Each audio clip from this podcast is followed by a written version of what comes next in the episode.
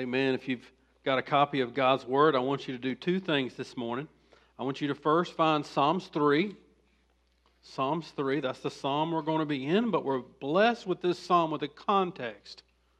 So I want you to understand if once you find Psalms, you can sort of see the context. At, at, the, at the beginning, it says a psalm of David when he fled from Absalom, his son. So I want to look at the context this morning. 2 Samuel Find 2 Samuel. You may want to mark this as well with something in your Bible. We're going to come back here a couple of times. Before we stand and read God's Word, flip with me. Just want you to see the context, the overall context. If we look at 2 Samuel chapter 11, 11 and 12, gives us the story of Bathsheba.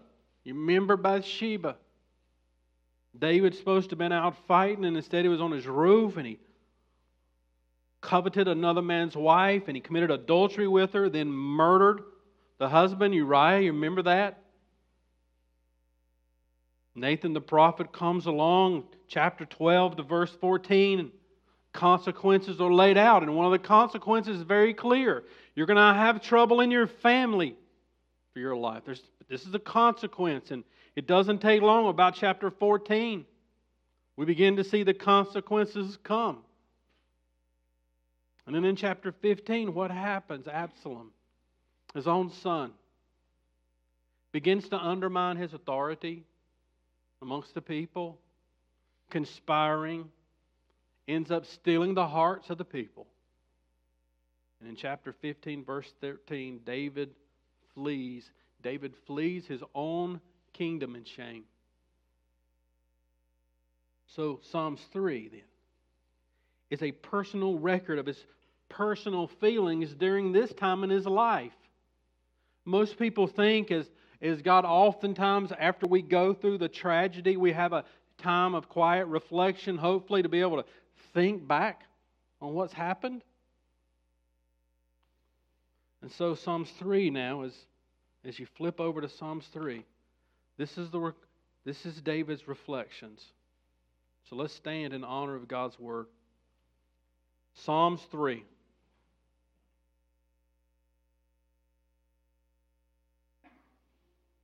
O Lord, how many are my foes? Many are rising against me. Many are saying of my soul, There's no salvation for him in God. But you, O Lord, are a shield about me, my glory, and the lifter of my head. I cried aloud to the Lord, and he answered me from his holy hill. I lay down and slept. I awoke again, for the Lord sustained me. I will not be afraid of many thousands of people who have set themselves against me all around. Arise, O Lord, save me, O my God, for you strike all my enemies on the cheek, you break the teeth of the wicked. Salvation belongs to the Lord. Your blessing be on your people. O Lord, we are so grateful for your word. And we are so grateful for, your, for our brother David, a man after your own heart who's not afraid to be honest about what he feels about his situation in life. So, God, help us. God, grant our prayer that we would gain courage and strength in the everyday heart of our life by looking at this Psalms from a man whose own son desired to kill him. Grant us wisdom, we pray, in Jesus' name. Amen. You can be seated. So we said, I usually don't carry things in my pocket, but thought it was a good illustration. We said Psalms and 1 and 2 gives us a couple of keys that we're going to continually use throughout all the Psalms. The first one, if you remember, is that the imperatives of God are the blessing. Our joy, our peace, our comfort, God reveals them to us through His Word. The blessings are in the imperatives. And in the second key in Psalms 2 was that Jesus is King. He's sovereign. He's Lord. He said, with, with those two, then, we come face to face. David comes face to face with a real living situation in his life. How's he going to respond to it? How are we going to respond when we are surrounded by our situation? We can't see through it. I mean, can there really be quietness and rest in the midst of this kinds of thing? Or is this just something Christian people say? This Christian lingo that we like to throw around. Inside of us, is there really quietness? Is there really rest for those with overwhelming trouble in our life? And if it is yes, then how? This is what the psalm clearly helps us with this morning. What do we do? How do we do it? Here's what we see. Here's what David wants to teach us this morning. In the midst of our everyday, in the midst of our overwhelming, lament to, uh, to God about your situation. This is a lament psalm. This means if you're going to complain, if you're going to mourn, if you're going to talk about your situation, here's what David said. He, he lamented to God about his situation. This is why we love Psalms. Oh Lord, how many are my foes? Many are rising against me. Many are saying, There's no salvation for him and God. You see, when David fled, he had about 600 men with him. And it didn't take long for Absalom to send 12,000 after him. How do you process this? I mean, think about it. Put yourself for a second in this father's situation. How's he supposed to process the fact that his own son wants to take his life. He's raised up an army to kill him, he's driven him out of his own kingdom. This is a father on the run, and what does he do? How does he respond? He responds, Oh Lord. This is Yahweh, and we can miss this in the translation. We need to hear the New Testament equivalent, Abba. Romans 8:15 gives us an example of that. Romans 8, verse 15 says this For you did not receive the spirit of slavery to fall back into fear, but you received the spirit of adoption as sons, by whom we cry, Abba, Father. Yahweh reflects a deep spiritual intimacy with God. You don't need to miss this. This is what he says first. In the midst of overwhelming opposition, you see the word many, it's there three times in, poet, in, in the Psalms, it's poetry. This is a parallelism. Many, many, many. There's three groups and they're growing. There's his outright enemies, there's growing opposition, people becoming his enemies, and there's skeptics on the outside saying, He's done. He got what was coming to him. There's no, there's no chance. You can imagine anybody that ever had a grudge against David, anybody he had ever made mad, and he probably made a few as king now join the side of Absalom. If you have 2 Samuel marked, you can flip back there and look at a few verses just to fill in some of the gaps. In verse 6, we see his own son. We've already said that Absalom was his opposition. Verses 12 to 14, we see his own people. Their hearts were turned. His own people that once swore allegiance to him now swore allegiance to his son. And in verse 31, his right hand man, his own counselor, turned against him.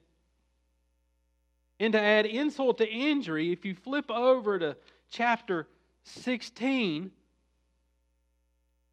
look at verse 5 down into verse 7 and 8. You'll see we have this guy named Shimei who, who was a former follower of Saul that begins to throw David's sins up in his past. And here's what he's saying you're just getting what's coming to you. God's just exercising vengeance on you. You're a bloody man. He's throwing rocks and kicking dirt on him, and one of David's men wants to go cut his head off, and David says, No, don't do it. Isn't it true Trouble's like birds, they sort of travel in flocks. Wolves, they travel in packs. When trouble comes, it comes in waves and it's coming on him. And so, what comes next is doubt and questions. We see it in verse 2 that other people are doubting. There's no salvation for you in God. And listen, turn with me to Psalms 10. I want you to see this. Oftentimes, in the everyday heart of David's life, and the trials and situations, he had doubts and questions too. Psalms 10, look at verse 1. Why, O Lord, do you stand far away? Why do you hide yourself in times of trouble? There's times to when the righteous feel like they've been forsaken. And you got to ask yourself the question this morning what does David do when he feels this way? It's not if, it's only when. When you feel this way, what are you going to do? Here's what he's hearing from without and from within, there is no salvation. That means there's no help. That's what he means by that. There's no help. God is done with you. Have you ever felt that way? Felt abandoned by God? Did you know this morning? This is, this is the beauty of this psalm. It's what I want you to see. Do you know it's okay to bring your lament, to bring your complaint, to bring your pain, to bring your I'm not okay, I don't know what to do, I'm dying here, God? Do you know it's okay to bring that to God? This is what he's saying he does. This is number one. Psalms 13. He says the same thing. Psalms 13 1, here's how he starts. He's starting here for a reason for us. He's teaching us with the Psalms. How long, O Lord, will you forget me forever? How long will you hide your face from me? How long must I take counsel in my soul and sorrow in my heart all the day long? How long, Lord, will my enemies be exalted over me? You see, he's being honest. He feels like he's been forgotten. Listen to me this morning. The first person you go to when this happens is not supposed to be your friends, your spouse, or your therapist, or your counselor. It's not. According to God's word, it is God. And if you don't get this this morning, we will make your friend, your spouse, your counselor God, and He is not God. They are not God. God did not mean for them to be God. There is one Lord, and He will share Himself with no one. We are meant this morning in the midst to be able to be honest with ourselves and with our God that we don't understand and we're afraid and we're confused. This is why the spiritual discipline we must put on this morning is prayer. Prayer, we must go to Him first, not last. I am not saying this morning, and don't misunderstand me, that we shouldn't talk to our spouses or our friends or counselors about our, our the issues in our life. We should. The, the order is important. The Bible is saying you take it to God first because I am sovereign and I care about you a whole lot more than they do. So, this is our first point. We lament to our Lord, and then we declare our trust in Him verse 3 and 4. He says, But you, O Lord, are a shield about me, my glory, and the lifter of uh, my head. Now, now, this is critical. This is critical in our understanding about what we're supposed to do. We lament to God. We take our honestly, however we feel, and we take it to Him. But we stop before despair comes. How do we stop? Here, here it is. But you, O Lord. Quote Despair is the perfection of unbelief. You say that again.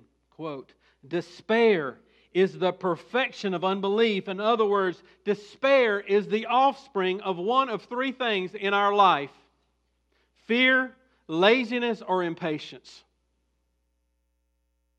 He stops himself. He's honest with his lament, but he does not go to despair, and he stops it with the Lord. He comes to him, he says, but you, O Lord, see what he's about to do? He's about to say something about God. I want you to see what's in his mind. Flip back to 2 Samuel chapter 7. This is important for us to understand One of the reasons that David could be, get so might get confused is because God given him a promise. He's given him a promise. I just want you to hear not only God's promise that he gave, but God's provision that he had already given. 2 Samuel, verse 7, chapter 7, verse 8. Chapter 7, verse 8 says, Now therefore, thus you shall say to my servant David, Thus says the Lord of hosts, I took you from the pasture, from following sheep, that you should be prince over my people Israel. And I have been with you wherever you went, and have cut off your enemies before you. And I will make you a great name, like the name of the great ones of the earth. And I will appoint a place for my people Israel, and will plant them so that they may dwell in their own land and be disturbed no more. And violent men shall afflict them no more as formerly. For the time that I appointed judge over my people Israel, and I will give you rest from all your enemies. Moreover, the Lord declares to you that the Lord will make you a house. When, the, when your days are fulfilled and you lie down with your fathers, I will raise up your offspring after you, who shall come from you from your body, and I will establish his kingdom. And he shall build a house for my name, and I will establish his throne forever. I will be to him a father, and he shall be to me a son. When he commits iniquity, I will discipline him with the rod and stripes of the sons of men. Listen to this, verse 15. But my steadfast love will not depart from him, as I took it from Saul, whom I put away from before you, and your house and your kingdom shall be sure forever before me. Your throne shall be established forever. This is the promise that God had given David.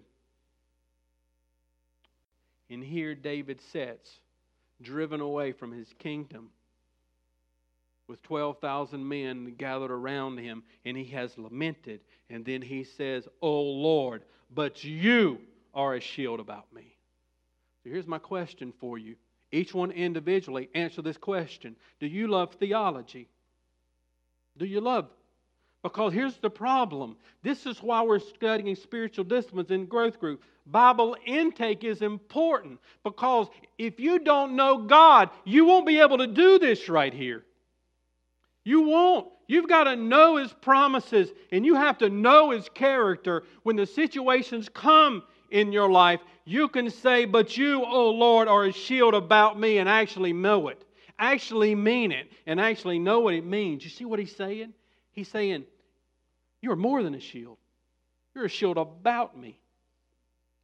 He goes on in other Psalms that calls him to say God's a buckler, He's a fortress, He's a strong tower. What he's saying here is, God, you are my total protection. You totally protect me. You see, 12,000 men against 600 is terribly bad odds unless your God is sovereign. Last week we asked this question How sovereign is your Jesus? You see, it's an important question when we come to Him in prayer. If you're praying to a Jesus who has about the same amount of power that you do, why in the world would you pray? We pray to a God that can actually do something. We're going to see it in a morning, in, in just a minute. He's about to. Here's my question for you today Whose words, whose opinions, whose promises carry the day in your life? Someone's do. Someone's word speaks. Someone's opinion matters the most. Someone promises carries weight. Some of you, because of a promise that had been broken 20 years ago, are still stuck by that promise. Who carries the weight? Here he, here he says, God is my shield. He's my protector. He's total protection. He's my glory. He looks through present shame to future glory. He can do that because God has made him a promise, you see. Because God's got the character to cash the check. He says, Not only are you my shield, you're my glory. Look, he says, You're my honor. That's what he means. He says, You're the lifter of my head. He's left his kingdom in shame. His own son has turned against him. Turn with me to Luke 21 28. I want you to see this is true of us. This is coming. Luke 21 talks about when Jesus comes. says, And there will be signs and in the and there will be signs in sun and moon and stars and on the earth distress of the nations in perplexity because of the roaring of the sea and the waves verse 26 people fainting with fear and with foreboding of what is coming on the world. For the powers of the heavens will be shaken and then they will see the son of man coming in a cloud with power and great glory. Look at verse 28 now when these things begin to take place, straighten up, raise your head because your redemption is drawing near. You see, when God lifts up your heads, He removes the shame, He removes the fear, and He infuses joy. That's what David desires. He desires it. David's prayer is for defense, it is for glory, it is for joy. And notice verse 4 back in Psalms 3 his faith and his trust is trusting in past grace for future grace. Remember the promises that we read in 2 Samuel? He said, I've, I've been defending you. Do you know? The only reason you're here today is because the restraining grace of God has protected you and brought you here. This is what he's, he's saying. I cried, he answered. This is his character. You see in verse 4 where he talks about his holy hill. For David, he associates this with not only the temple, not only a location, don't miss the point. For him, this is the place where God's presence and his glory is going to be made known. This is completely tied to prayer place where God's going to hear him, where he's going to trust him to answer him. Psalms 27 6 says, And now my head shall be lifted up above my enemies all around me. Here's what he wants to do. Here's what he longs to do in the midst of his situation. I will offer in his tent sacrifices with shouts of joy. I will sing and make melody to the Lord. Rescue me, Lord, so that I might worship you, so that I might experience your power and your presence quote, we need not fear a frowning world while we rejoice in a prayer hearing God. Don't miss the Selahs in the Psalms. Everybody likes to argue about what they're for. They're probably a musical break. But let them be a lesson for us. In the midst of this, we need to just pause just stop. Think about what he said so far. It is absolutely okay. You're not making the Lord uncomfortable when you take your, your lament to him. It's good news today. Do you know him so that you can trust in him? Do you know his promises so you can trust in his promises? Do you know his character so that they will be the anchor of your soul? Good thing to just pause and reflect on. Because you see, he laments, he trusts, and then he rests.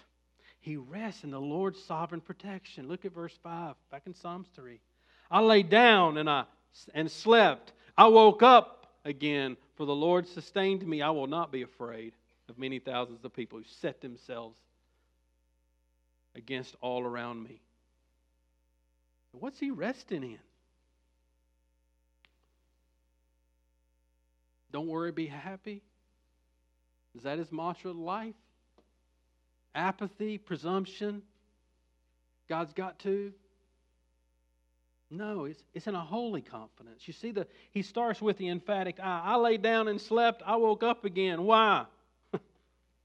he said, Because the Lord preserved me. That's why I woke up again. That's why I could actually sleep with 12,000 people surrounding him. I woke up and guess what? Nobody killed me Proof of it is I woke up. this is not presumption. This is not apathy. This is holy confidence in a Lord that enabled him to rest in the first place. He's not saying do nothing. He's not. Don't never get that from Scripture. Let go and let God. No, make sure there's a fight coming. There's a fight coming, but he dares not go to battle unless he prays, for the Bible says the battle is prayer. Ephesians 6 put on your armor and pray. Isn't it true? Don't we have to be honest that the reasons we don't have rest is it's far easier to plan than to pray? It's far easier to start making our plans, to make our life plan. Some of us have already set it in place, hadn't we? I'm going to work hard now so that I can retire and live the American dream then. Where did that come from? Does that dream, would that dream ever come from your knees? It doesn't. You see, he rested in the midst of a situation because of his faith in his God. Proverbs 3:24. I love Proverbs. Need to make it a pattern of reading Proverbs. Proverbs 3:24. If you lie down, you will not be afraid. Listen, when you lie down, your sleep will be sweet. Do not be afraid of sudden terror or ruin of the wicked when it comes, for the Lord will be your confidence. He will keep your foot from being caught. You see, David's not ignorant. He doesn't have a blinder on. Look at verse 6 back in Psalms 3. He understands that there's many thousands of people all over the place. He understands it. He understands the wisdom of them. They've got a strategy, they've got a battle plan. So, how can he rest? It's because it is con- the consolation he gets comes from the divine. It doesn't come from his plans. He says, I will not I will not be afraid. There's tens of thousands. That corresponds to the beginning, the many, many, many, many. Ah, that's what he's saying. But you see, he understands God's power, omnipotence, can destroy a million as good as he can one. He said, therefore, for David, this is just wisdom. It's not just consolation, it's wisdom. Yeah, there's 12,000 of them, but none of them's God. And He's made me a promise. He's already been protecting me. He's not going to stop now. Listen, this is the life of faith. It's not just a Christianese. It's not just language that we use that doesn't mean anything. Listen to this quote The life of faith is one of being protected by God's loving care. This marks the difference between despair and hope. The life of faith looks like a life that actually trusts that your God is sovereign and can protect you. If not, it's just words. And words don't give you rest, faith does. This is the difference whether you are in despair or hope today. David was moved by his enemies. He was. That's why he lamented. He was moved by them, they were everywhere. But he was restored by the prayer in his sovereign king. That's what restored him. You see how Psalms 2 helps us apply Psalms 3? How do we know, David reflecting back on this, how do we know that it really was comfort? How could he know that God in this moment really did give him comfort?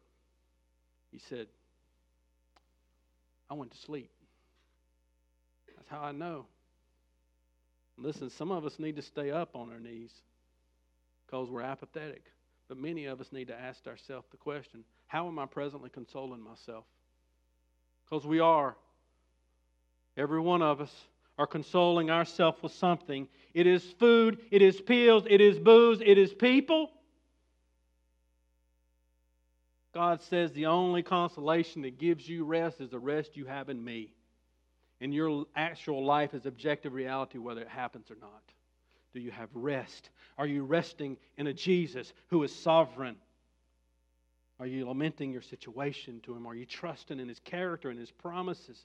Do you realize, verse 7, that salvation ultimately belongs to the Lord? It's Him. We see something different in verse 7. I hope you notice this in, song, in the Psalms when we sing. There is, there is sometimes a, a, a quietness to the way it starts, and then there is a build up point. We're doing all that for a reason. It's what Psalms is doing. And so if the beginning was a little, little quieter, now the rhythm quickens. You see, he has trusted, he has rested, and so he arises and he says, Arise, O Lord, save me, O God. This trusting and this resting leads to a renewed prayer, renewed passion. Listen, You cannot fight if you do not rest, and you will not rest if you do not trust your Jesus is sovereign. This is holistic rest that produces a reality in your life. The ability to say, Arise. You see, at the beginning, he said, Oh Lord, they're everywhere. Now he says, God, all you got to do is stand up. My enemies are done. He understands salvation is by grace alone. Here's what he's saying. Look at verse 7. God's not just going to shame him, he's going to disable him. He uses the two pictures here. He says, he says, my, my enemies are like animals. They got these teeth. They're trying to destroy me. That's what they're about to do.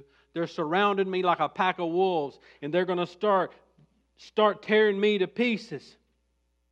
Here's what God's going to do God's going to crush their teeth and smack them in the face.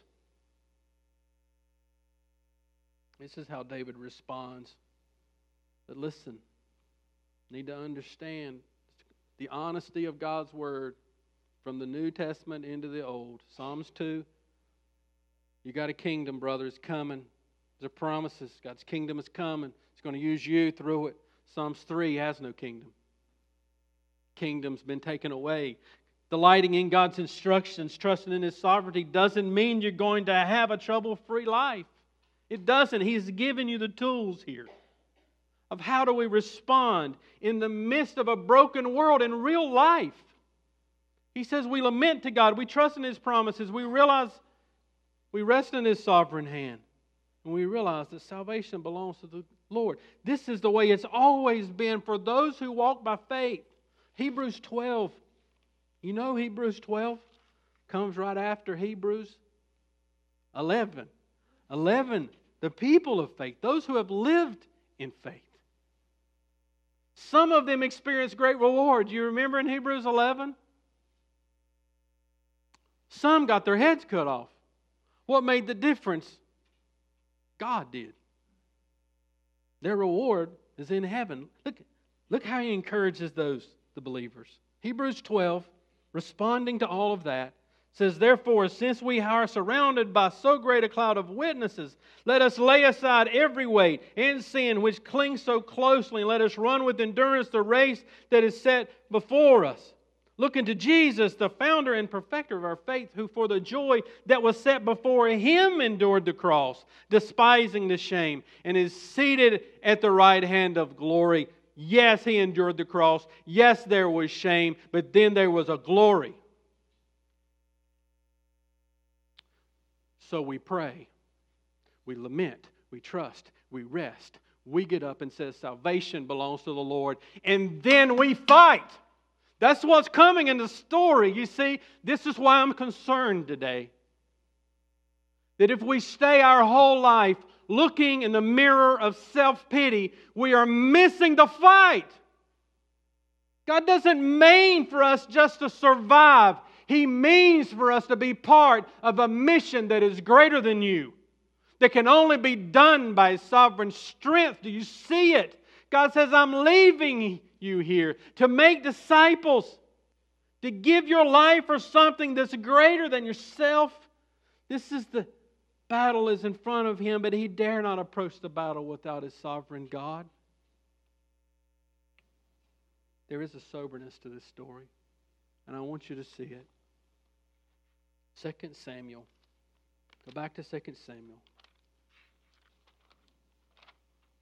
18. There is a salvation. There was a victory, and it was sobering. 2 Samuel 18. Look with me at verse 6. This is describing the war that come from the revolt of Absalom.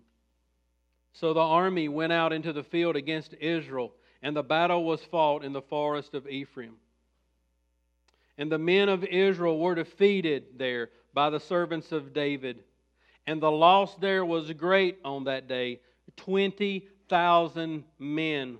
Listen to verse 8. Sobering. The battle spread over the face of all the country, and the forest devoured more people that day than the sword.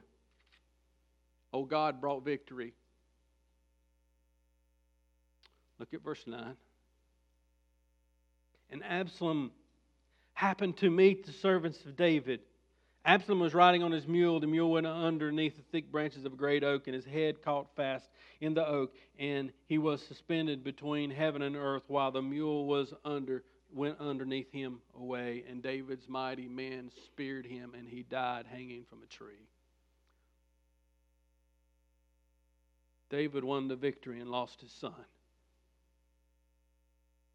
Something bigger going on in this world than just me and you. There is.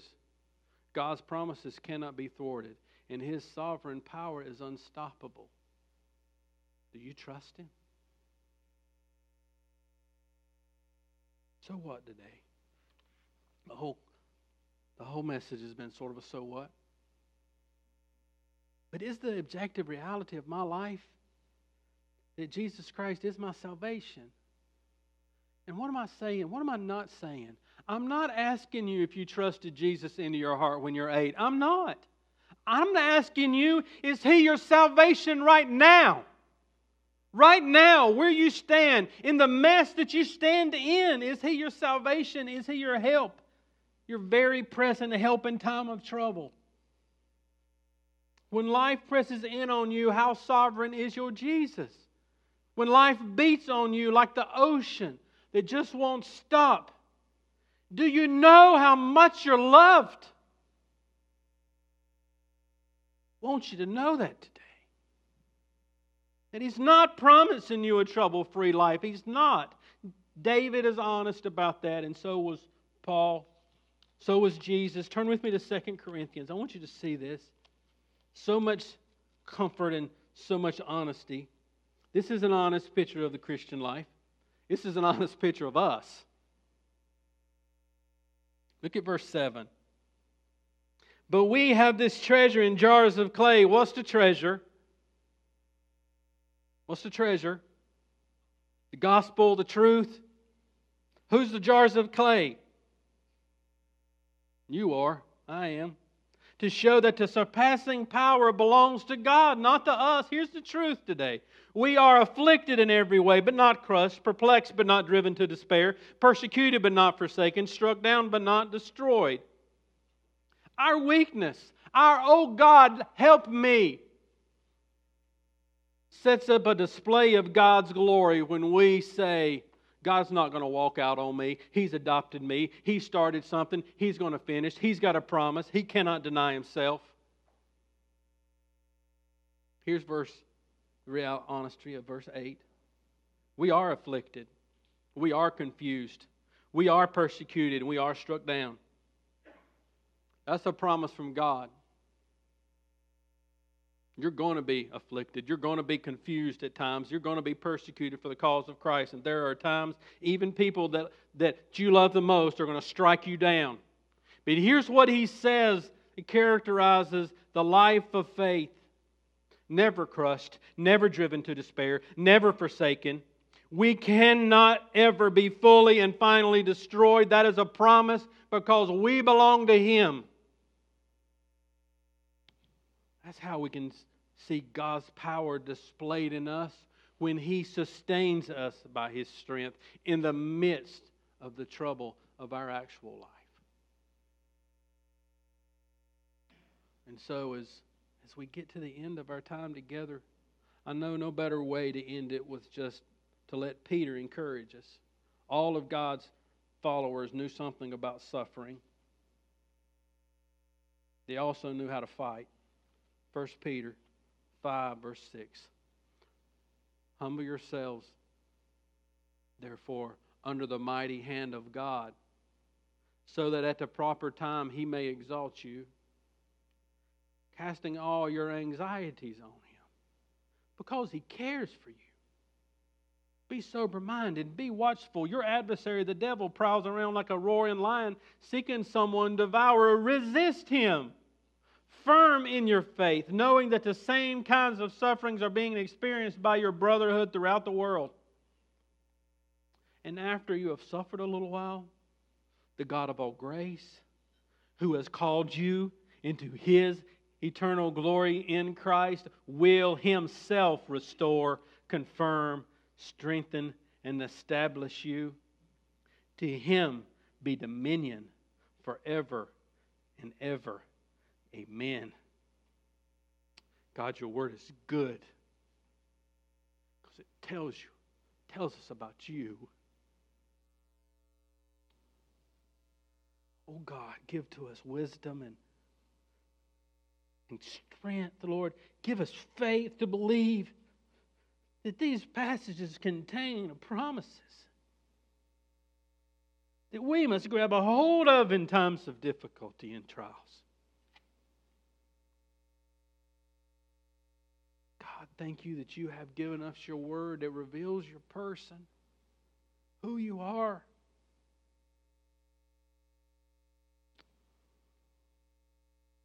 Lord, would you pour out your compassion and your mercy? Would you help us feel this amazing reality of this sovereign God who is all powerful, infinite, transcendent, and yet tender? Leans down to your children today and kiss them on the cheek so that they may know my people, you're my child, and I will not forsake you. You see, he has never forsaken Jesus, except for that one time that enabled you to be part of the family. But he now sits on the right hand of his Father in glory, in honor, and one day he will come back for us. And he tells us today, Oh God, thank you for your promises. That you say you will keep us, and one day you're going to come back for us. In this we trust now, God, in Christ alone, do we stand to our feet. Lord, we've gathered here like David because we long to gather together and experience your presence and power. So, Lord, will you now receive our worship? We pray this in the only name given among men whereby we might be saved. His name is Jesus. Amen. Stand with us. In Christ alone, my hope is found. He is my light, my strength, my song. This corner.